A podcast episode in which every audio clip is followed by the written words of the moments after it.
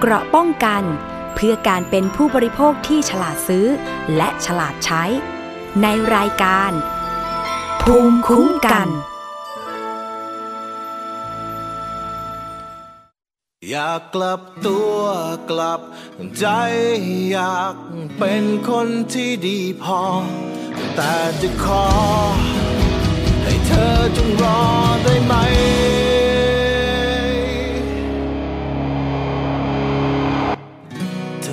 ำให้ฉัน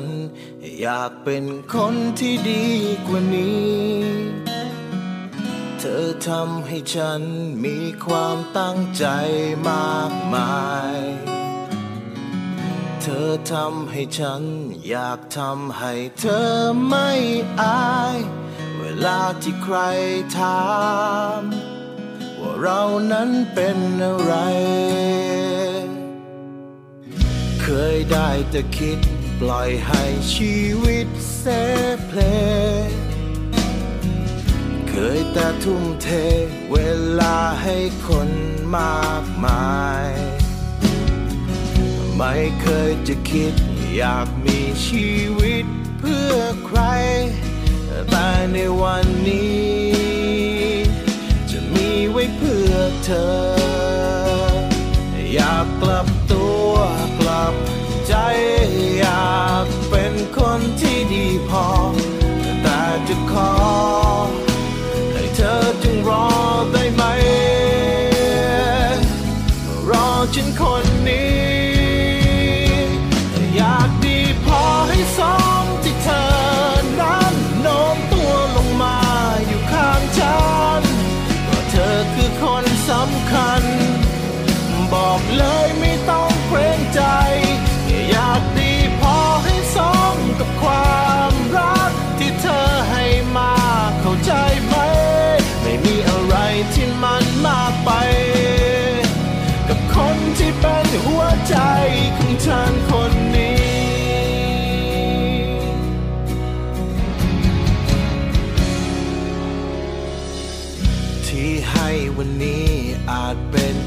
คำสัญญา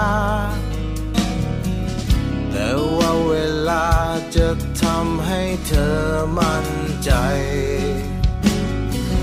ไม่เคยจะคิดอยากมีชีวิตเพื่อใคร แต่ในวันนี้ จะมีไว้เพื่อเธอ อยากกลับตัวกลับใจ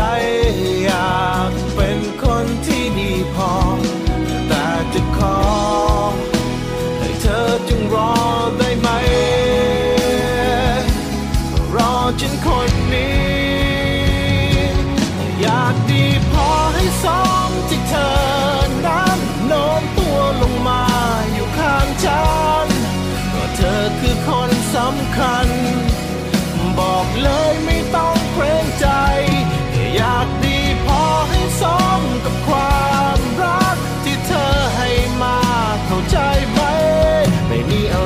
ที่มันมากไป กับคนที่เป็นหัวใจของฉันคนนี้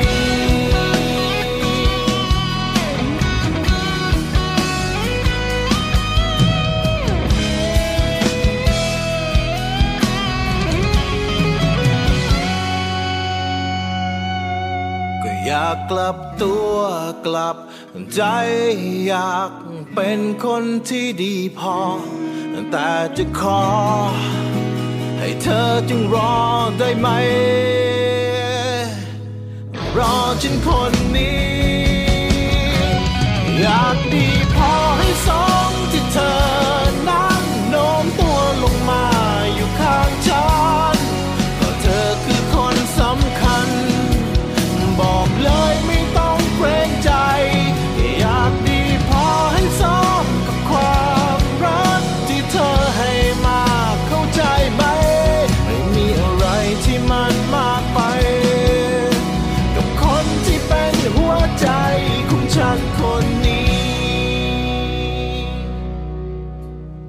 สวัสดีค่ะ คุณผู้ฟังคะกลับมาพบกับรายการภูมิคุ้มกัน รายการเพื่อผู้บริโภคกันอีกครั้งหนึ่งนะคะ วันนี้ตรงกับวันอังคารที่ 16 สิงหาคม 2559 ค่ะ พบกับดิฉัน สวนีช่ำเฉลียวนะคะ เราพบกันทุกวันจันทร์ถึงวันศุกร์ค่ะ เวลา 11นาฬิกาถึง 12นาฬิกานะคะ ฟังและดาวน์โหลดรายการได้ค่ะที่และ www.thaipbsradio.com นะคะแอปพลิเคชันค่ะ เข้าไปดาวน์โหลดกันได้เลยทั้ง App Store หรือว่า Play Store ที่ไทย PBS นะคะ ฟังย้อนหลังค่ะ ที่ระบบโทรศัพท์ iOS นะคะ ทางแอปพลิเคชัน Podcast กดไลค์กันได้ที่หน้าแฟนเพจนะคะ ทาง www.facebook.com/thaipbsradiofan หรือว่าจะโทรมาเพื่อติชมรายการนะคะ รวมทั้งให้ข้อเสนอแนะกับรายการของเราสัญญาณที่คุณผู้ฟังรับฟังนะคะ ว่าเป็นอย่างไรกันบ้างทางหมายเลขโทรศัพท์ 02 7902666 ค่ะ และสถานีวิทยุชุมชนนะคะ ที่เชื่อมโยงสัญญาณกับเราค่ะ สวัสดีไปยังสถานีวิทยุชุมชนคนหนองย่าไซ จังหวัดสุพรรณบุรี FM 107.5เมกะเฮิรตสถานีวิทยุชุมชนปฐมสาคร FM 106.25เมกะเฮิรตสถานีวิทยุชุมชน คนเมืองลี้ จังหวัดลำพูน FM 103.75เมกะเฮิรตสถานีวิทยุชุมชนวัดโพธิ์บัลลังก์ จังหวัดราชบุรี FM 103.75เมกะเฮิรตสถานีวิทยุเทศบาลทุ่งหัวช้างจังหวัดลำพูน FM 106.25เมกะเฮิรตและสถานีวิทยุชุมชนคนเขาวง จังหวัดกาฬสินธุ์ค่ะ FM 89.5เมกะเฮิรตนะคะสำหรับสถานีวิทยุชุมชนที่เชื่อมโยงสัญญาณกับเรานะคะ รายการภูมิคุ้มกันค่ะ ทางมูลนิธิเพื่อผู้บริโภคนะคะ ก็ยังคงแจกค่ะ นิตยสารฉลาดซื้อสื่อเพื่อผู้บริโภคให้ฟรี เดือนละหนึ่งเล่มนะคะโดยที่ไม่เสียค่าใช้จ่ายในการจัดส่ง หรือในการสมัครสมาชิกทั้งสิ้นค่ะสำหรับนิตยสารฉลาดซื้อนะคะ สื่อเพื่อผู้บริโภคนี้นะทางมูลนิธิเนี่ยเขาก็จะมีข้อมูลต่างๆ มากมายค่ะ ก็จะมีคอลัมน์นะคะที่เกี่ยวข้องกับผู้บริโภคค่ะ ไม่ว่าจะเป็นความเคลื่อนไหวนะคะ กระแสในประเทศ กระแสต่างประเทศค่ะ หรือว่าจะเป็นการทดสอบสินค้านะคะ หรือว่าการบริการต่างๆ อย่างช่วงเดือนกรกฎาคมเนี่ยที่ผ่านมาเขาก็จะมีการทดสอบกระเป๋าเดินทางแบบล้อลากค่ะ ว่าเออใช้แบบไหนยี่ห้อไหนนะคะถึงจะมีความคงทนทนทานมากที่สุดค่ะ หรือว่าน้ำตาลในน้ำผักผลไม้ต่างๆ ว่ายี่ห้อไหนอย่างไรนะคะ ที่มีปริมาณน้ำตาลเกินกว่าที่มาตรฐานกำหนดนะ หรือว่าจะเป็นสารฟอกขาวกับน้ำตาลมะพร้าวค่ะ อ้าวแล้วน้ำตาลมะพร้าวไปเกี่ยวอะไรกับสารฟอกขาวนะคะก็ทางฉลาดซื้อเขาก็จะมีการทดสอบขึ้นมาค่ะ หรือว่าจะเป็นนี่เลยสัมภาษณ์นะคะ คอลัมน์ทุกคนมีสิทธิ์ค่ะ ก็จะเป็นการแลกเปลี่ยนประสบการณ์นะคะของคุณผู้ฟังต่างๆ หรือว่าผู้บริโภคต่างๆค่ะที่ถูกละเมิดสิทธิ์นะคะว่าไปใช้สินค้าและบริการแล้วเนี่ยทำให้ได้รับ อันตรายหรือว่าไม่ได้รับความพึงพอใจค่ะ ก็จะสามารถมาถ่ายทอดประสบการณ์ ให้กับผู้บริโภคท่านอื่นได้ทราบอย่างช่วงเดือนกรกฎาคมนะก็เป็นของคุณอาลีแซ่เหลียวค่ะ ซึ่ง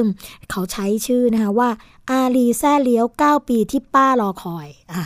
ก็จะเป็นเกี่ยวกับเรื่องของอุบัติเหตุจากรถโดยสารนะคะเป็นรถโดยสารขอสมกอ่าแล้วก็ป้าเนี่ยนั่งไปปรากฏว่าก็ไปเจออุบัติเหตุนะทำให้ได้รับอันตรายก็คือฟันบริเวณฟันหน้าเนี่ยหักหมดเลยนะคะแล้วก็มีการดำเนินการเจรจาไกลเกลี่ยแต่ก็ไม่เป็นผลจนนำมาสู่การฟ้องคดีกัน แล้วก็มีคำพิพากษานะคะในศาลชั้นต้นศาลอุทธรณ์แล้วก็ท้ายที่สุดค่ะ ก็ถึงศาลฎีกานะคะ เพราะว่า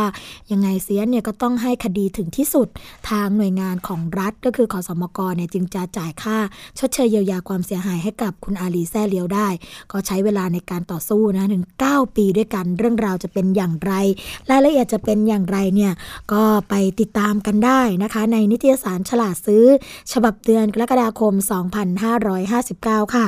สำหรับท่านที่ไม่ได้เป็นสมาชิกนะคะ หรือว่าไม่ได้เป็นสถานีวิทยุที่เชื่อมโยงสัญญาณกับเรา สามารถเข้าจะเข้าไปดูนะคะข้อมูลตรงนี้ได้ค่ะ ทาง w w w ฉลาดซื้อ .com ใช้ฉลาดซื้อภาษาไทยได้เลยนะคะ w w w ฉลาดซื้อ .com ค่ะ ก็จะมีข้อมูลเกี่ยวกับเรื่องของอที่เป็นประโยชน์สำหรับผู้บริโภคนะคะ สำหรับวันนี้ค่ะในช่วงที่2นะคุณผู้ฟัง เราก็จะมีการพูดคุยค่ะกับแขกรับเชิญนะะที่มีความเชี่ยวชาญ แล้วก็ถือว่าเป็นคนที่ขับเคลื่อนประเด็นเรื่องสิ่งแวดล้อม แล้วก็ประเด็นเรื่องสิ่งที่ใกล้ตัวกับเรานั่นก็คือความมั่นคงด้านอาหารค่ะเป็นด็อก ตอร์สมนึกจงมีวสินนะคะซึ่งท่านจะมาพูดคุยกับเราเกี่ยวกับเรื่องของความมั่นคงด้านอาหารและวิถีชีวิตของคนภาคกลางเกี่ยวกับเรื่องนี้ เพราะว่าเมื่อวันที่ 14 สิงหาคมนะคะ2559 ที่ผ่านมาเนี่ยในส่วนของออสสทค่ะ หรือว่าองค์การกระจายเสียงและแพร่ภาพสาธารณะแห่งประเทศไทยของเราเนี่ยก็ได้มีการจัดงานค่ะเรื่องของทิศทางสื่อสาธารณะกับการแก้ไขปัญหา ความมั่นคงด้านอาหารและและวิถีชีวิตของคนลุ่มน้ำภาคกลาง ซึ่งในกลุ่ม ลุ่มน้ำภาคกลางนะคะ จะมีแม่น้ำห้าสายด้วยกันคุณผู้ฟัง ประกอบไปด้วย แม่น้ำเจ้าพยา แม่น้ำท่าจีน แม่น้ำป่าสัก แม่น้ำแม่กลอง แล้วก็แม่น้ำบางปะกงนะคะก็มีการพูดคุยกันในเวทีเกี่ยวกับเรื่องของว่า เอ๊ะเราจะทำอย่างไรนะคะ ให้ผู้บริโภคทุกวันนี้เนี่ยมีความมั่นคงทางอาหารได้ ซึ่งส่วนหนึ่งนะคะที่เรามาพูดคุยกันนั่นก็คือเรื่องของแนวนโยบายเขตเศรษฐกิจพิเศษค่ะ กับผลกระทบด้านสิ่งแวดล้อมและความมั่นคงด้านอาหารนะคะ เพราะฉะนั้นเนี่ยเดี๋ยวช่วงที่ 2 เราจะมาพูดคุยกับดร สมนึกจงมีวสินกันเกี่ยวกับเรื่องนี้ แต่สำหรับช่วงแรกของรายการค่ะคุณผู้ฟังก็เป็นข่าวประชาสัมพันธ์นะคะ ไปยังบุตรหลานหรือว่าผู้สูงอายุต่างๆ ที่ฟังรายการเราอยู่ในขณะนี้นะคะว่าในส่วนของกระทรวงสาธารณสุขค่ะ ตอนนี้เดินหน้าแล้วนะคะ ที่จะดูแลผู้สูงอายุที่มีภาวะสมองเสื่อมในประเทศไทยค่ะ เรื่องของสมองเสื่อมนะคุณผู้ฟังก็เป็นเรื่องที่หลาย ๆ คนเนี่ยก็มักจะเจอปัญหานี้กันนะคะ เพราะฉะนั้นเนี่ยเพื่อยกระดับการดูแลผู้สูงอายุค่ะ ให้มีคุณภาพชีวิตที่ดีขึ้นนะคะ ทางกระทรวงสาธารณสุขเองเนี่ยเขาก็เลยพร้อมสนับสนุนนะะกับกรมการแพทย์ เพื่อขับเคลื่อนยุทธศาสตร์มุ่งสู่ความสำเร็จ เน้นให้ผู้สูงอายุสามารถดูแลตนเองดำเนินชีวิตประจำวันอย่างเหมาะสม แล้วก็มีพฤติกรรมสุขภาพที่พึงประสงค์ด้วยค่ะ ตามเป้าหมายในระยะ 10 ปีนะคะศาสตราจารย์คลินิกเกียรติคุณนายแพทย์ปิยะสกลสกลสทยาธรค่ะ รัฐมนตรีว่าการกระทรวงสาธารณสุขนะคะ ก็กล่าวภายหลังเป็นประธานเปิดการประชุมวิชาการเวชศาสตร์ และวิทยาการด้านผู้สูงอายุครั้งที่2นะคะพร้อมด้วยการมอบรางวัลพื้นที่ที่ดำเนินการคัดกรองสุขภาพของผู้สูงอายุดีเด่น ประจำปี 2559 ค่ะจำนวน 4 จังหวัดนะคะประกอบไปด้วย จังหวัดลำพูนนี่จังหวัดอ่างทองนะคะ จังหวัดนครราชสีมา และจังหวัดชุมพรค่ะ ว่าปัจจุบันนี้เนี่ยประเทศไทยนะคะเข้าสู่สังคมผู้สูงอายุ จากการสำรวจของสำนักงงานสถิติแห่งชาตินะในปี 2557 ค่ะคุณฟัง ก็พบว่าไทยเนี่ยมีผู้สูงอายุนะคะ ถึงประมาณเกือบ 10 ล้านคนค่ะ ในจำนวนนี้นะคะก็เป็นผู้สูงอายุที่มีภาวะสสมองเสื่อมเนี่ยถึงเกือบ 4%แล้วก็มีแนวโน้มเพิ่มขึ้นนะคะ โดยภาวะดังกล่าวค่ะคุณผู้ฟังจะเพิ่มตามจำนวนแล้วก็กลุ่มอายุนะคะ 60ถึง69 ปีเนี่ยพบว่ามี 1%ค่ะ อายุ 70ถึง79 ปี พบว่ามี 3% 80ถึง89 ปีก็พบว่ามี 10%ด้วยกัน และอายุ 90 ปีขึ้นไปค่ะ พบว่ามีภาวะโรคสมองเสื่อมนะคะถึง 30%ค่ะ การดูแลผู้สูงอายุนะคะมีความพิเศษค่ะ โดยเฉพาะผู้สูงอายุที่มีภาวะสมองเสื่อมนะคะ เกิดได้จากหลายสาเหตุค่ะ ที่พบได้บ่อยนะคุณผู้ฟังก็คือโรคอัลไซเมอร์ แล้วก็โรคสมองเสื่อมจากหลอดเลือดสมองค่ะ ดังนั้นกระทรวงสาธารณาสุขเนี่ยก็เลยศึกษาเรื่องของการออกแบบชุดคัดกรองสุขภาพพื้นฐานสำหรับใช้ในชุมชน ชุดประเมินสุขภาพผู้สูงอายุสำหรับหน่วยบริการและสถานพยาบาลเพื่อใช้ในการคัดกรองผู้สูงอายุนะคะที่เสี่ยงเป็นโรคสมองเสื่อมทั่วประเทศค่ะ รวมทั้งพัฒนาศักยภาพนะคะ ของบุคลากรและก็คนที่ดูแลเนี่ยให้มีความรู้ในเรื่องของการดูแลผู้สูงอายุที่มีการสมองเสื่อมนะคะก็ถือว่าเป็นก้าวแรกค่ะของการพัฒนาระบบการดูแลสมองเสื่อมในประเทศไทยนะคะนอกจากนี้ค่ะคุณผู้ฟังคะก็ยังได้ดำเนินโครงการส่งเสริม เรื่องของการคัดกรองสุขภาพผู้สูงอายุนะคะ ด้านโรคเรื้อรัง แล้วก็กลุ่มอาการที่พบบ่อยในผู้สูงอายุด้วยค่ะ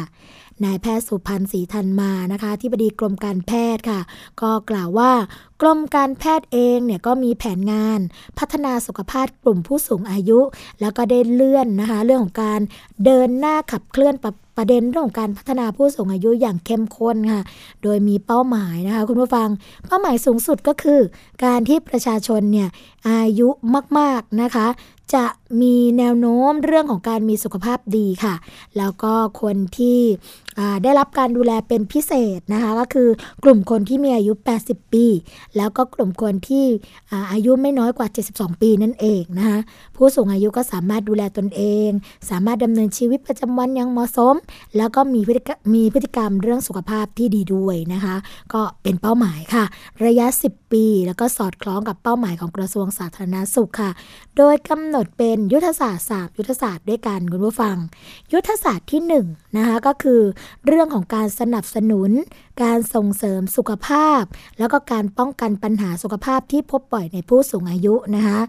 มาตรการที่ 2 ค่ะก็คือ การพัฒนาระบบบริการสุขภาพที่มีคุณภาพเชื่อมโยงกับสถานบริการสู่ชุมชนนะคะ มาตรการที่ 3 หรือว่ายุทธศาสตร์ที่ 3 ค่ะ ก็คือเรื่องของการส่งเสริมสนับสนุนความเข้มแข็ง การมีส่วนร่วมของครอบครัวชุมชนและก็ท้องถิ่นนะคะในการที่จะสร้างเสริมเรื่องของการดูแลสุขภาพผู้สูงอายุนะก็นับว่าในส่วนของทั้ง 3 ประเด็น หรือว่า 3 ยุทธศาสตร์นี้เนี่ยก็มีความเชื่อมโยงกันเป็นระบบนะคะสามารถที่จะออกแบบเป็นองค์ประกอบที่ชัดเจนได้ด้วยค่ะ ก็คือเรื่องของการบริการผู้สูงอายุนะคะก็มีเรื่องการคัดกรองต่างๆ เรื่องของหน่วยบริการก็คือ เรื่องของการตั้งรับนะในสถานพยาบาลค่ะ โดยเน้นที่คลินิกบริการผู้สูงอายุค่ะ แล้วก็มีการร่วมมือกับชุมชนด้วยนะคะ ก็จะมีการเริ่มต้น พัฒนาดูแลกันตรงนี้ต่อไปค่ะ ก็ถือว่านะคะเป็นการประชุมที่จัดขึ้น เพื่อผลักดันแล้วก็ถ่ายทอดองค์ความรู้ที่สำคัญค่ะ ให้กับบุคลากรทางการแพทย์สาธารณสุขนะคะ เพื่อที่จะมาดูแลผู้สูงอายุต่อไป แล้วก็ที่สำคัญที่สุดก็คือ ผู้สูงอายุเนี่ยก็ถือว่าเป็นทรัพยากรที่มีคุณค่านะคะ เพราะว่าก่อนหน้าที่ผู้สูงอายุจะต้องให้เราดูแลเนี่ยท่านก็มีการดำเนินกิจกรรมต่างๆ เพื่อทำให้ประเทศชาติ หรือว่าเศรษฐกิจของเราเนี่ยก้าวต่อไปนะคะอันนี้ก็ถือว่าเป็นการดูแลซึ่งกันและกันค่ะคุณผู้ฟังคะอีกเรื่องหนึ่งนะคะคุณผู้ฟังเป็นเรื่องใกล้ตัวเรามาก ๆ เลยค่ะ คนที่มีปัญหาเรื่องของการลืมจ่ายค่าน้ำนะคะ ตอนนี้ค่ะเขาบอกว่าหมดปัญหาได้แล้ว เพราะว่าใช้ระบบเงินฝากเพื่อที่จะเอามา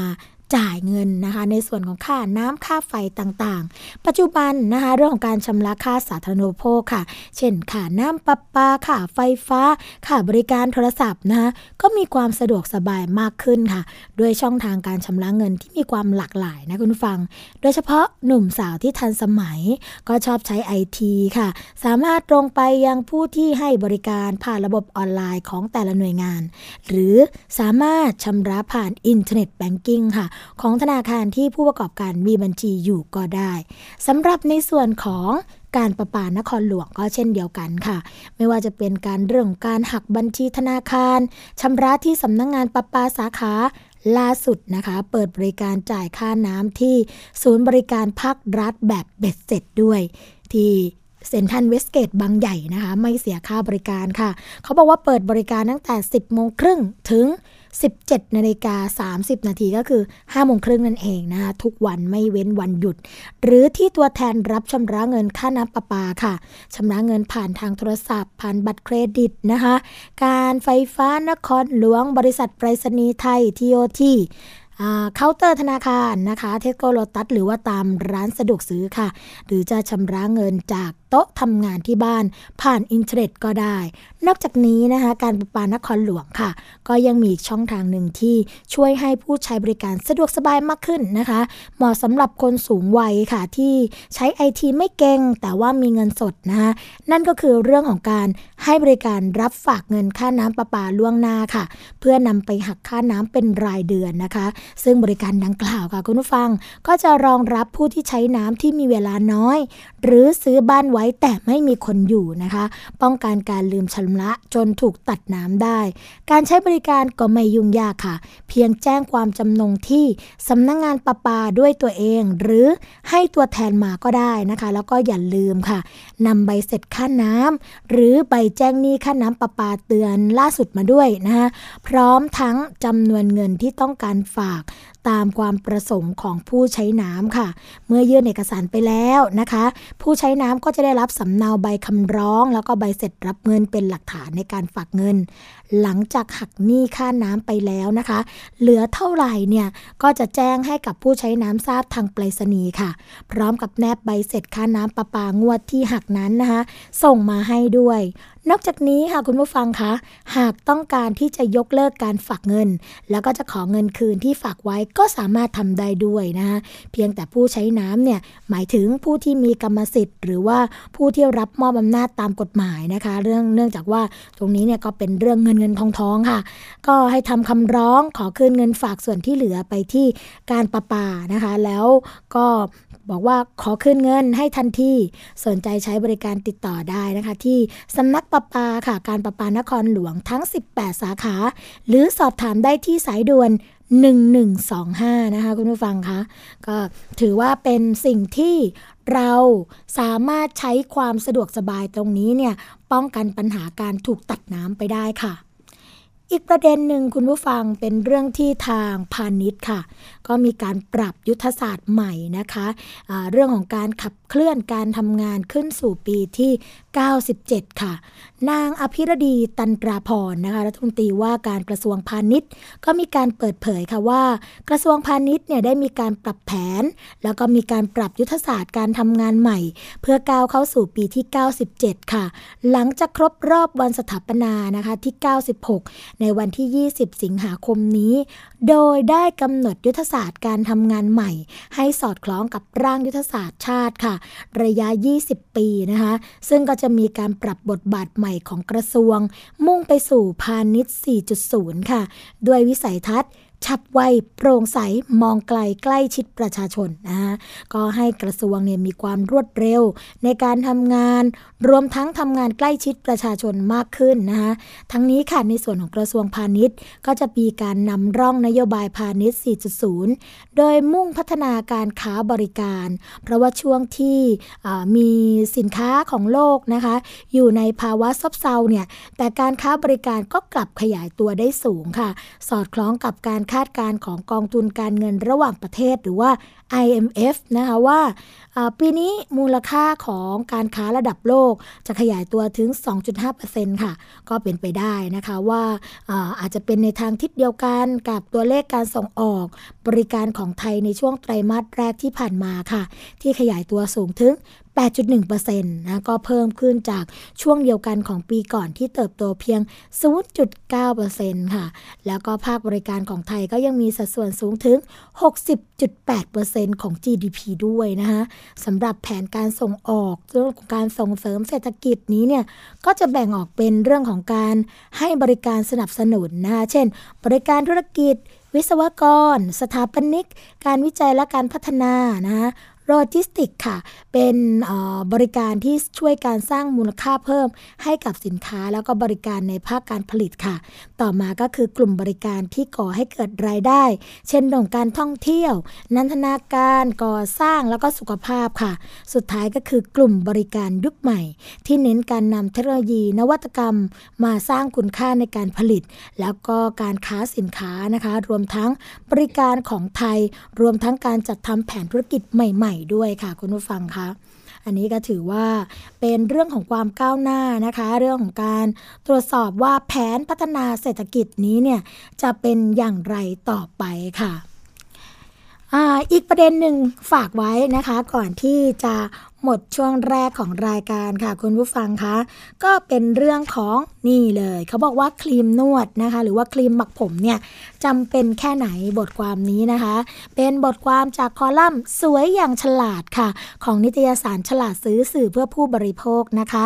เขาบอกว่าผมสวยสุขภาพดีก็เป็นสิ่งที่หลาย ๆ คนเนี่ยปรารถนา ให้ทำให้ตามท้องตลาดนะคะ มีผลิตภัณฑ์เพื่อการดูแลเส้นผมมากมายหลายประเภท ซึ่งหนึ่งในจำนวนนั้นก็ก็คือผลิตภัณฑ์จำพวกครีมนวดแล้วก็ครีมหมักผมค่ะ ที่มักโฆษณาว่าช่วยทำให้เส้นผมนุ่มสลวย โดยควรใช้เป็นประจำหลังสระอย่างไรก็ตามนะคะ ผลิตภัณฑ์ดังกล่าวเนี่ยก็จะทำให้เส้นผมของเราสุขภาพดีขึ้นได้ แต่เราควรเลือกใช้เป็นประจำตามคำโฆษณาจริงหรือนะคะ เขาแยกเรื่องราวออกมาเป็นดังนี้ค่ะ เขาบอกว่าครีมนวดนะคะ หรือว่าครีมหมักผมเนี่ยก็เป็นเครื่องสำอางประเภทหนึ่ง ที่ใช้กับเส้นผม โดยมีวัตถุประสงค์เพื่อบำรุงเส้นผมค่ะ ซึ่งส่วนใหญ่นะคะก็จะประกอบไปด้วยน้ำแล้วก็สารอื่นๆ เพื่อความชุ่มชื่น แล้วก็ความอ่อนนุ่มให้กับเส้นผมนะคะ โดยภายหลังจากการใช้ก็จะต้องมีการล้างออก ทั้งนี้ครีมนวดแล้วก็ครีมหมักผม จะมีความแตกต่างกันตรงปริมาณของสารบางชนิดค่ะ โดยครีมหมักผมก็จะมีความเข้มข้น แล้วก็ความหนืดมากกว่าครีมนวดผมนั่นเองนะคะ ครีมนวดแล้วก็ครีมหมัก ผมเนี่ยส่วนใหญ่ค่ะก็จะบางมีองค์ประกอบคล้ายกันนะคะก็คือสารจำพวกไขมัน น้ำมัน สารให้ความชุ่มชื้นนะคะ สารประจุบวกและก็กรดอ่อนค่ะ ซึ่งมีประโยชน์ต่อเส้นผมของเราด้วยค่ะ เขาบอกว่าสารจำพวกไขมันแล้วก็น้ำมันเนี่ยจะสามารถเพิ่มเรื่องของน้ำมันหล่อเลี้ยงเส้นผมค่ะ แล้วก็เคลือบเส้นผมของเราได้ โดยจะทำให้เส้นผมไม่พันกัน เพิ่มความเงางาม แล้วก็จัดทรงหวีทรงได้ง่ายขึ้น ซึ่งคนที่มีลักษณะผมแห้งจะสังเกตได้เลยนะคะว่า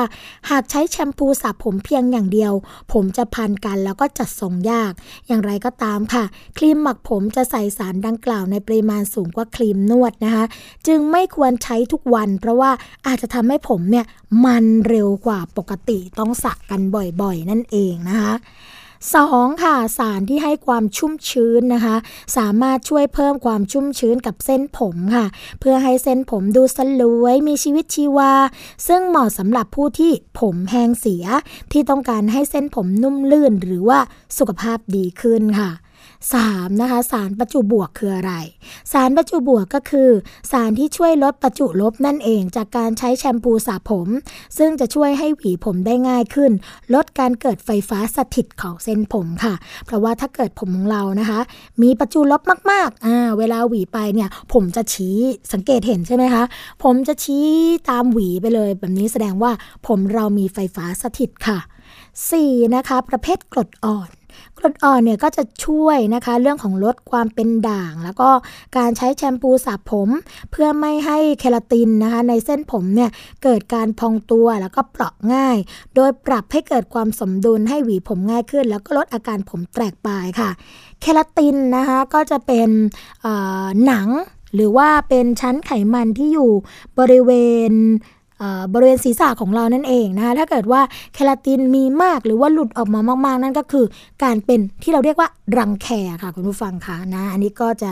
ช่วยเรื่องของการลดตรงนี้ แต่ทีนี้เนี่ยเราควรใช้ครีมนวดหรือว่าครีมหมักผมเนี่ยอย่างไรนะคะ อันนี้หนึ่งเขาบอกว่าควรเลือกให้เหมาะสมกับสภาพผม แล้วก็หนังศีรษะของเราค่ะ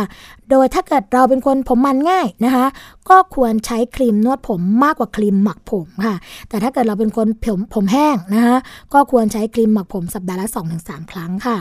2. นะคะ ควรใช้หลังกิจกรรมที่สามารถทำลายเส้นผมของเราค่ะ เช่นอะไรบ้าง เรื่องของการว่ายน้ำนะเพราะว่าถึงแม้ว่าหมวกว่ายน้ำเนี่ยจะช่วยลดโอกาสให้เส้นผมสัมผัสกับน้ำแล้วก็คลอรีนโดยตรง แต่คลอรีนที่อยู่ในสระว่ายน้ำเนี่ยเขามีฤทธิ์กัดกร่อนนะคะและก็สามารถจับกับโปรตีนบนผิวหนังได้ดี จึงสามารถดึงความชุ่มชื้นออกจากผิวหรือว่าเส้นผมได้ค่ะ ก็ควรใช้ครีมนวดผมนะคะ เพื่อเพิ่มความชุ่มชื้นให้กับเส้นผมหรือหากเส้นผมต้องโดนความร้อนบ่อยๆ ค่ะ การไปตากแดดโดยที่ไม่สวมหมวกการเป่าผมบ่อยๆนะคะ อันนี้ต้องใช้ครีมหมักผมแล้วก็บำรุงค่ะ ทั้งนี้นะคะคำแนะนำในทั่วไปก็คือ ควรใช้หลังสระผมค่ะ เพราะว่าแชมพูเนี่ยช่วยล้างสิ่งกระปรกออกก่อน แต่ก็จะทิ้งสารประจุลบ แล้วก็ความเป็นด่างเอาไว้นะคะถ้าเกิดเราไปบำรุงด้วยครีมนวดผมหรือว่าครีมหมักผมเนี่ยก็จะช่วยทำให้เกิดเป็นสภาพเป็นกลางค่ะ เพื่อให้ผมจัดทรงได้ง่าย เหมาะสำหรับผู้ที่มีปัญหาผมไร้น้ำหนักจัดทรงยากค่ะ แล้วก็ควรใช้เฉพาะตรงกลางถึงปลายผมนะคุณผู้ฟัง เพราะจะทำให้หนังศีรษะเนี่ยไม่มันเกินไป อ่า แล้วก็ควรจะลมทิ้งไว้ 1-2 นาทีค่ะ แล้วก็ล้างออกให้สะอาด เพราะว่าผลิตภัณฑ์ดังกล่าวจะมีสารตกค้างทำให้ฝุ่นเกาะที่เส้นผมได้ง่ายขึ้น ก็อาจจะทำให้รูขุมขนบนศีรษะอุดตัน แล้วก็นำไปสู่การอักเสบค่ะ ควรเลือกผลิตภัณฑ์ที่มีฉลากภาษาไทยนะคุณผู้ฟัง แล้วก็มีข้อความตามที่กฎหมายกำหนดค่ะ เช่น ชื่อผลิตภัณฑ์ ประเภทสารที่ใช้เป็นส่วนผสม วิธีใช้ ชื่อและสถานที่ตั้งของผู้ผลิต ผู้นำเข้าครั้งที่ผลิต เดือนที่ผลิตนะคะแล้วก็ปริมาณสุทธิค่ะนอกจากนี้นะคะ ควรซื้อจากร้านค้าที่เชื่อถือได้ เพื่อป้องกันผลิตภัณฑ์ที่ไม่ได้มาตรฐาน ซึ่งอาจจะมีการปนเปื้อนของแบคทีเรียยีสต์แล้วก็ลาสูงเกินกำหนดค่ะ โดยหากเรานำผลิตภัณฑ์ดังกล่าวมาใช้นะคะ ก็อาจจะทำให้เชื้อจุลินทรีย์เนี่ยเข้าสู่ร่างกายซึมผ่านผิวหนังที่อักเสบเป็นสิวแผล และเกิดการติดเชื้อได้ค่ะ เห็นไหมคะ ถึงแม้ว่าครีมนวดหรือว่าครีมหมักผมเนี่ยจะมีความจำเป็นกับเรานะคะ แต่เราก็ต้องใช้ให้อยู่ในปริมาณที่เหมาะสมนั่นเองค่ะคุณผู้ฟังคะช่วงนี้นะคะรายการภูมิกว่าต้องพักกันไว้สักครู่หนึ่งก่อน เดี๋ยวมาพบกับช่วงที่ 2 ของรายการกับสวนีเช่นเคยค่ะ เกราะป้องกัน เพื่อการเป็นผู้บริโภคที่ฉลาดซื้อ และฉลาดใช้ ในรายการ ภูมิคุ้มกัน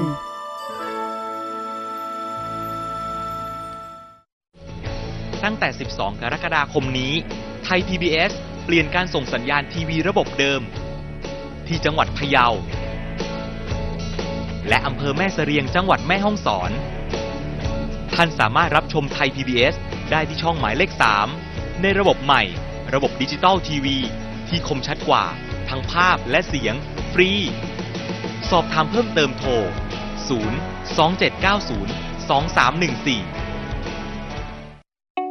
2314 การรับชมไทย PBS ในวันนี้ จะไม่จำกัดอยู่แค่ช่องทางเดิมๆอีกต่อไป เพราะนอกจากช่องทางที่คุณคุ้นเคยแล้ว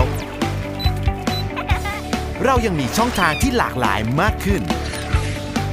ทั้งเว็บไซต์ YouTube Facebook และโซเชียลมีเดียอื่นๆ เลือกรับชมไทย PBS ตามช่องทางที่คุณต้องการได้แล้ววันนี้ Stay connected เชื่อมโยงถึงกันทุกที่ทุกเวลากับไทย PBS คุณเชื่อหรือไม่ ครีมหน้าใสขาวเร่งกระปุกเดียวเอาอยู่ 3 วันเห็นผล กาแฟลดความอ้วนเร่งด่วน 7 วันลดลง 10 กิโล ผลิตภัณฑ์เสริมอาหารผิวขาววิ่งเปล่งประกายออร่าภายในหนึ่งสัปดาห์ ถ้าคุณเชื่อ คุณกำลังตกเป็นเหยื่อโฆษณาโอ้อวดเกินจริง อยากสวยอย่าเสี่ยง อย่าหลงเชื่อคำโฆษณา ผลิตภัณฑ์สุขภาพโอ้อวดเกินจริง อยากสวยแบบไม่เสี่ยง ค้นหาความจริงที่ถูกต้องได้ที่ www.oyor.com หรือ Oy Smart Application ด้วยความปรารถนาดีจากสำนักงานคณะกรรมการอาหารและยากระทรวงสาธารณสุข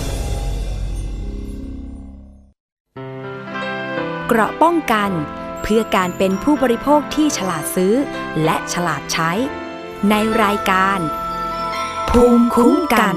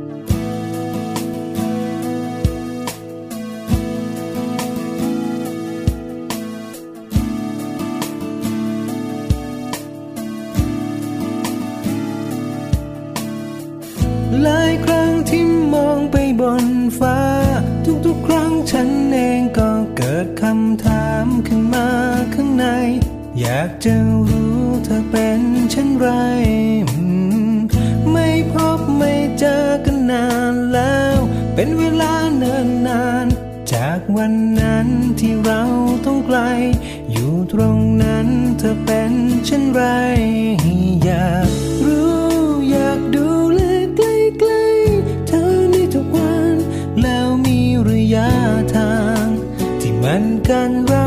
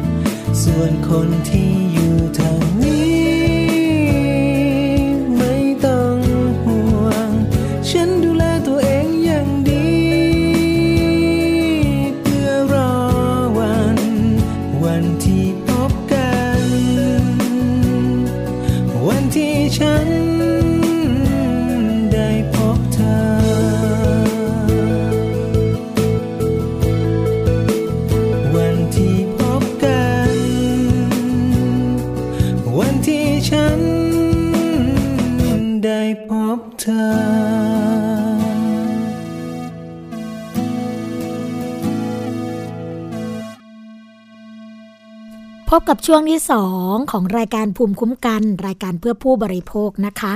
ามที่สัญญากันไว้ค่ะ คุณผู้ฟังเขาว่าในช่วงที่ 2 เราจะมาพูดคุยกับแขกรับเชิญนะคะ ที่ถือว่าเป็นนักขับเคลื่อนเลยแหละ ประเด็นสิ่งแวดล้อมนะคะ แล้วก็เมื่อวันก่อนค่ะอย่างที่เล่าให้ฟังนะคะ เรามีประเด็นแลกเปลี่ยนเกี่ยวกับเรื่องของออแนวทางการขับเคลื่อนประเด็นสาธารณะเพื่อให้เกิดการแก้ไขปัญหา ความมั่นคงด้านอาหารของวิถีชีวิตของคนลุ่มน้ำภาคกลางไปนะคะ ที่ไทย PBS ซึ่งวันนี้ค่ะเราจะมาพูดคุยกับดรสมนึกจงมีวสินนะคะ เกี่ยวกับเรื่องของ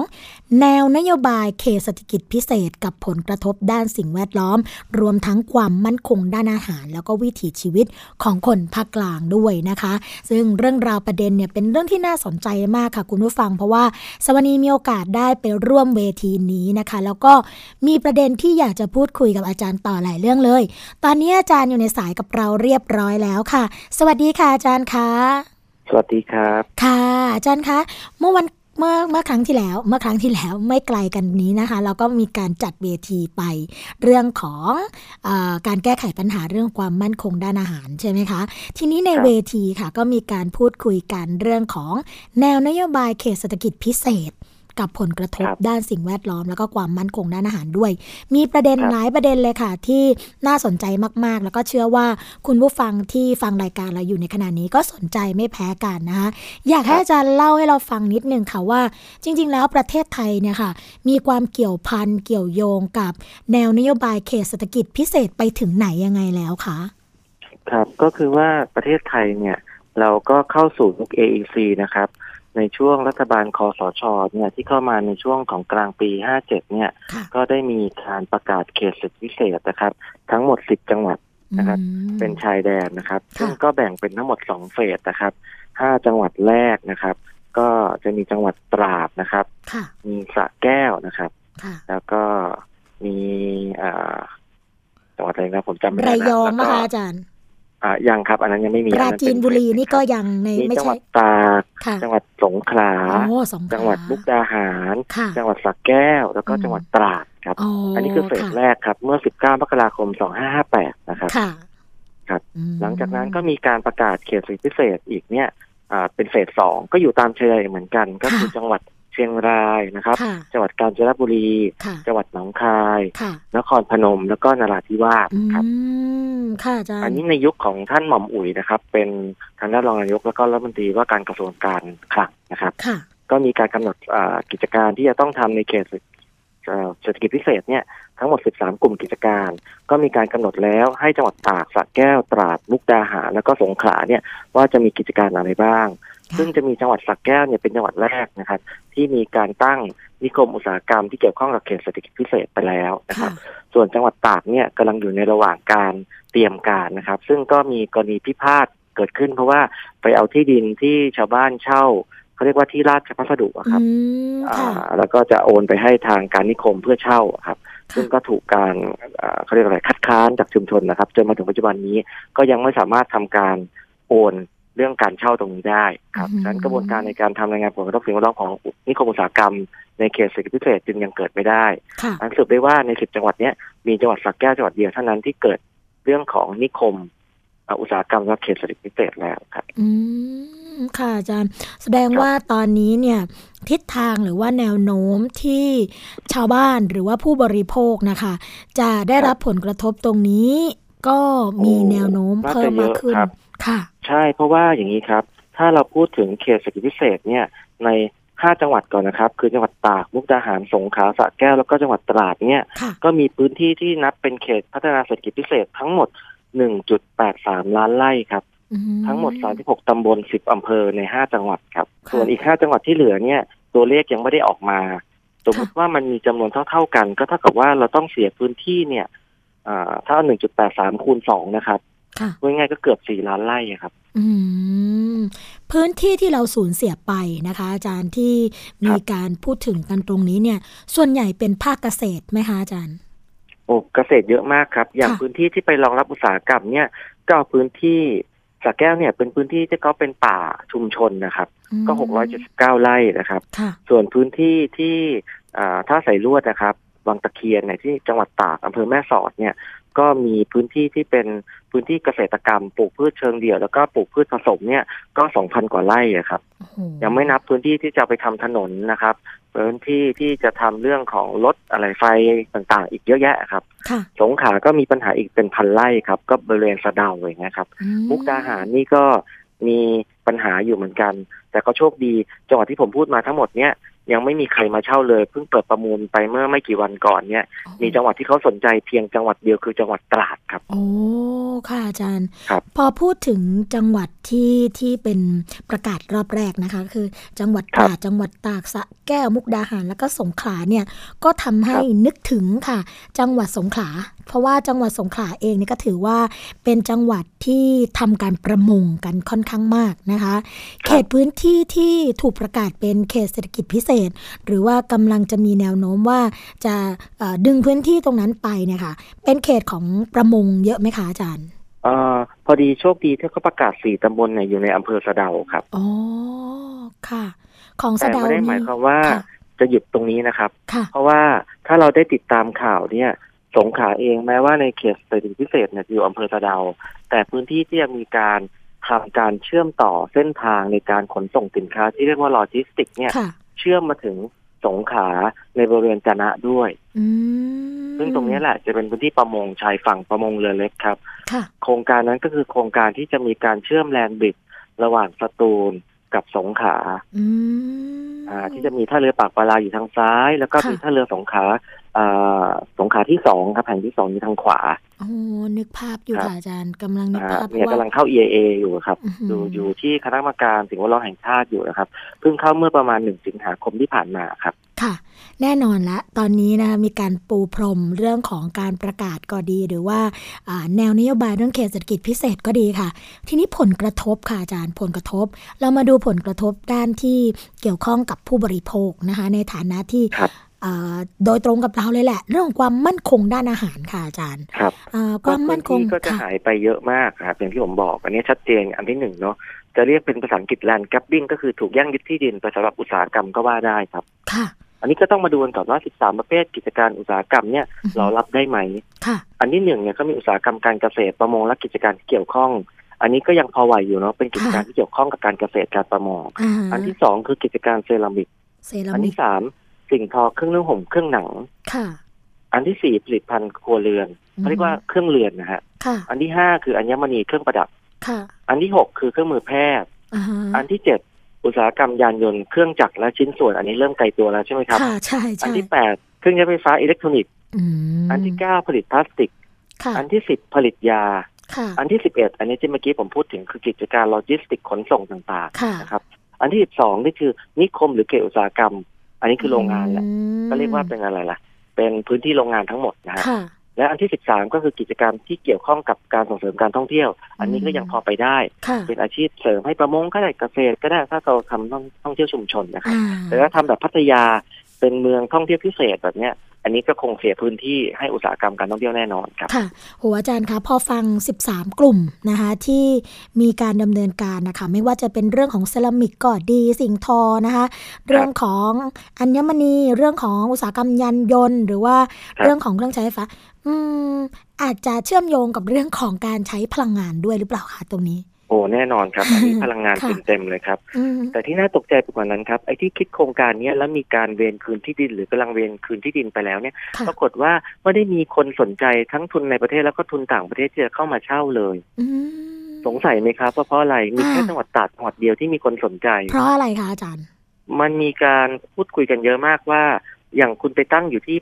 ตำบลป่าไร่อำเภออรัญญประเทศของสระแก้วค่ะเกิดเขมรเนี่ยเขามีการลบกันภายในค่ะหรือการ ลบกัน อันนี้ไม่ได้แช่งนะครับค่ะระหค่ะว่างเขมรกับประเทศไทยในอนาคตเนี่ย ซึ่งเราก็มีปัญหากระทบกระทั่งในชายแดกันนบ่อยมากบ่อยเกิๆดค่ะกระสุน RPG หรือกระสุนปืนคกมันลอยมาตกในเขตที่มันเป็นนิคมอุตสาหกรรม ซึ่งมันก็ไม่ได้ไกลมากเพราะมันอยู่ในอำเภออรัญญประเทศค่ะจะทำยังไง โรงงานผมยกตัวอย่างนะครับอายิโนโมโตะไปตั้งจะกล้าตั้งไหมล่ะครับอื้อหือในมุมกลับกันไปมองทางภาคตะวันตกนะครับค่ะที่แม่สอดเนี่ย นิคมเนี่ยติดกับเมืองเมียวดีนิดเดียวเอง แล้วก็นั่นตรงนั้นเนี่ยเป็นรัฐกะเหรี่ยงนะครับค่ะเห็นอยู่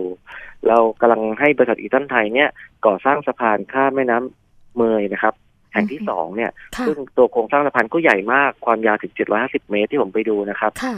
ก็ยังไม่เห็นว่ามันจะมี กิจกรรมหรือกิจการอะไรที่มันสามารถเกี่ยวเนื่องกันได้ คนที่นั่นเขาพูดกันว่า เอ๊ะเกิดกะเหรี่ยงเขาลบกับพม่าเนี่ยกระสุนปืนคกไม่มาตกที่นิคมเหรออืมซึ่งผมเคยไปยืนอยู่บนเขาใกล้ๆตรงนั้นเนาะมองเห็นว่ามันใกล้กันมากเนี่ยมันจะมีทั้งนิคมที่เป็นเอกชน แล้วก็นิคมที่รัฐที่จะแย่งยึดที่จากประชาชนไปเนี่ย ผมถามว่าจะมีใครกล้าตั้งไหมโอ้โหเสี่ยโรงงานน้ำตาลจะกล้ามาตั้งไหมค่ะ อืมม ต้องคิดกันหลายตลบทีเดียวค่ะอาจารย์ ใช่ มันถึงเป็นที่มาที่ว่าพอดรสมคิดเนี่ยเข้ามาทำหน้าที่แทนหม่อมอุ๋ยเนี่ย ก็เลยคิดถึงเรื่องซูเปอร์ค s สเตอร์ประกาศขึ้นมาเก้าจังหวัดอืมซูเปอร์ค s สเตอร์คืออะไรก็คือค s สเตอร์สำหรับกิจการที่จะใช้เทคโนโลยีขั้นสูง แล้วก็อุตสาหกรรมแห่งอนาคตนะครับค่ะเขาก็พูดในเรื่องของอุตสาหกรรมดิจิตอล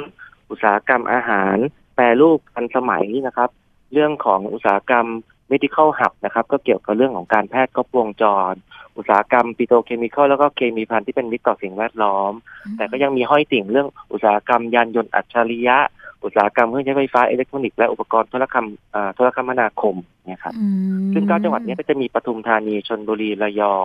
ฉะเชิงเทราปราจีนบุรีโคราชเชียงใหม่ภูเก็ต แล้วก็อยุธยา โอ้โหจริงๆครัแล้บวซึ่งแต่ละจังหวัดเป็นนี้จังหวัดก็ที่เจริญแล้ว ใช่ใช่ง่ายๆกำลังจะบอกค่ะ ครับอืมจังหวัดที่เจริญคำถามแล้วคือเอ๊ะด้ทำวไมยเราต้องให้เขาเออค่ะทำไมเจริญแล้วต้องให้เขาคำตอบที่ง่ายที่สุดก็คือว่าท่านก็ได้ไปโรดโชว์มาแล้ว ก็ปรากฏว่าคนที่อยากจะมาลงทุนเนี่ยขอเลือกจังหวัดเหล่านี้อ๋อแล้วก็ทางรัฐบาลก็ให้แล้วด้วย ก็กำหนดเป็นเรื่องของเขตเศรษฐกิจพิเศษภาคตะวันออกขึ้นมาครับอืม โดยมีจังหวัดสามจังหวัดที่นำร่องก็คือจังหวัดชนบุรี จังหวัดระยอง แล้วก็จังหวัดฉะเชิงเทราครับค่ะซึ่งเมื่อเดือนก่อนนะครับที่ผ่านมาเนี่ยครับ ก็มีการทำร่างพรบเขตเขตภาคตะวันออกเนี่ย แล้วก็คอรมอเนี่ยก็รับในหลักการแล้วแล้วก็เป็นที่มาที่ให้ดรสมคิดและทีมงานเนี่ยไปศึกษาเกี่ยวกับเรื่องของคอรีดอก็คืออาแผนระบบสาธารณูปโภค การจัดการเรื่องการขนส่งการเดินทางทั้งหลายเนี่ยครับ ที่เรียกว่า Eastern Economic Corridor เนี่ยให้เสร็จภายในสามเดือน หลังจากนั้นก็จะมีการผ่านร่างพรบเนี่ยค่ะซึ่งร่างพรบเนี่ยโหดมากเลยครับอืมยังไงความบ้างโหดคะของอามันจารย์เรื่องอะไรบ้างก็คือว่าค่ะสามารถที่จะให้ต่างชาติเนี่ยมาเช่าที่ดินได้ รวมทั้งหมด 99 ปี 99 ปี ครับล็อตแรกก็คือ 50 ปี หลังจากนั้นก็ต่อสัญญาได้ 49 ปีครับอื มีเรื่องของการที่จะอนุญาตให้ชาวต่างชาติที่มาตั้งเนี่ยในเขตส่งเสริมเศรษฐกิจพิเศษเนี่ย สามารถที่จะเอาผู้ชำนาญการเข้ามาได้ ผู้บริหารเข้ามาได้นะครับ เอาช่างฝีมือเข้ามาได้ เอาลูกภรรยาสามีเนี่ยมาอยู่ได้ หรือผู้มีอุปการะเข้ามาอยู่ได้ เพราะว่าในเขตเศรษฐกิจพิเศษหรือส่งเสริมเศรษฐกิจพิเศษเนี่ยเขาจะมีพรบตัวเนี้ยที่จะเข้าคลมอเนี่ยมายกเว้นประมวลกฎหมายแพ่งและพาณิชย์ประมวลกฎหมายที่ดินบางตัว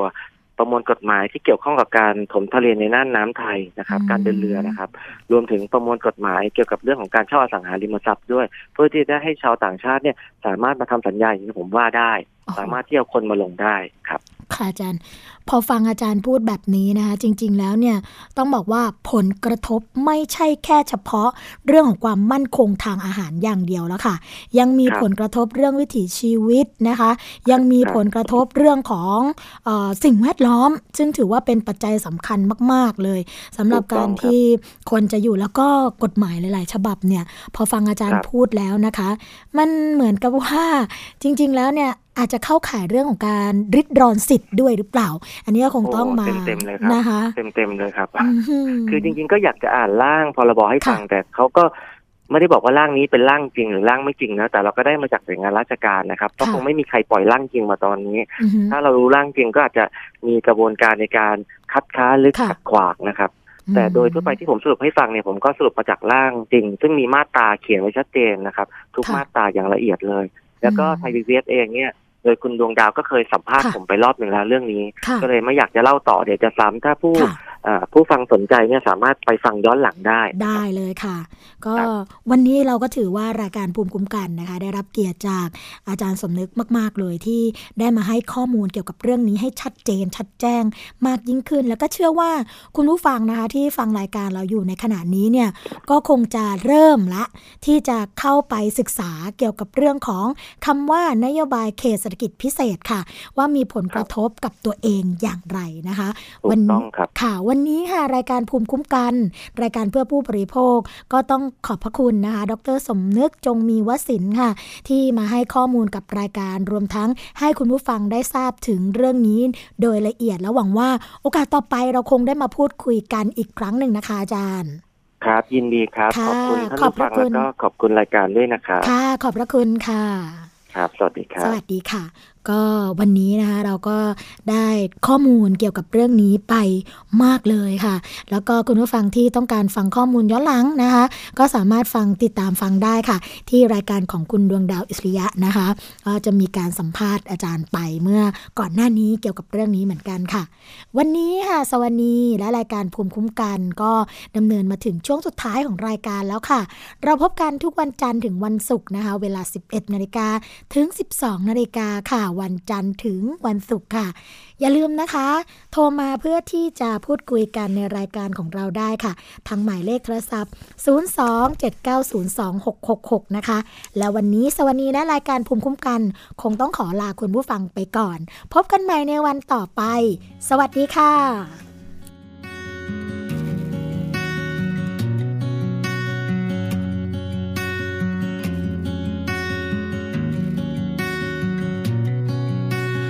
ความที่ฉันได้เขียน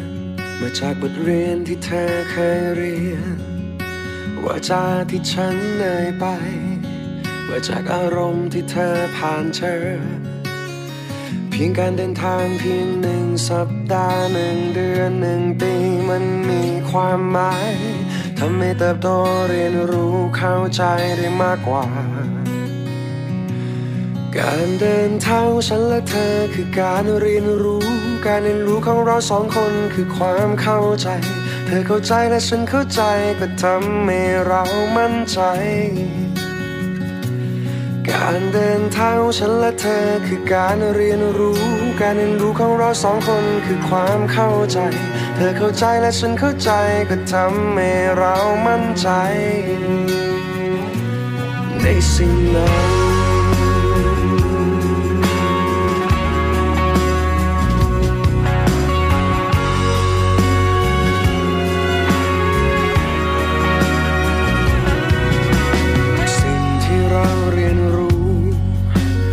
ริมตัวการก้าวเดินเรื่องราวที่เราเผชิญอยู่ที่เราเข้าใจมันไหม เพียงการเดินทางเพียงหนึ่งสัปดาห์หนึ่งเดือนหนึ่งปีมันมีความหมายทำให้เติบโตเรียนรู้เข้าใจได้มากกว่า การเดินทางฉันและเธอคือการเรียนรู้ การเรียนรู้ของเราสองคนคือความเข้าใจ เธอเข้าใจและฉันเข้าใจก็ทำให้เรามั่นใจ การเดินทางของฉันและเธอคือการเรียนรู้ การเรียนรู้ของเราสองคนคือความเข้าใจ เธอเข้าใจและฉันเข้าใจก็ทำให้เรามั่นใจ ในสิ่งนั้นใน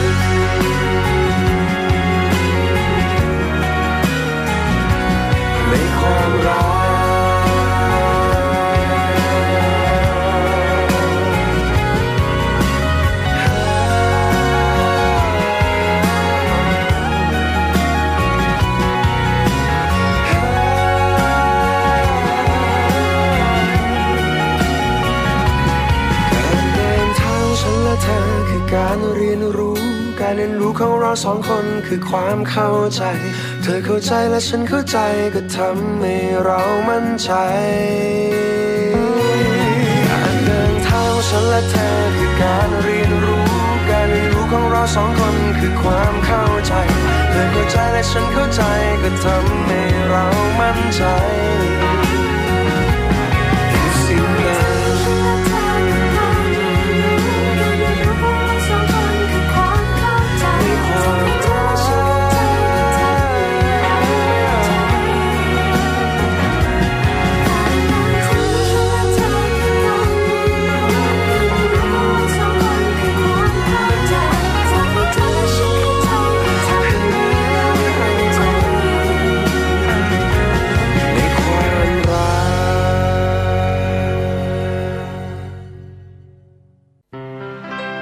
เกราะป้องกัน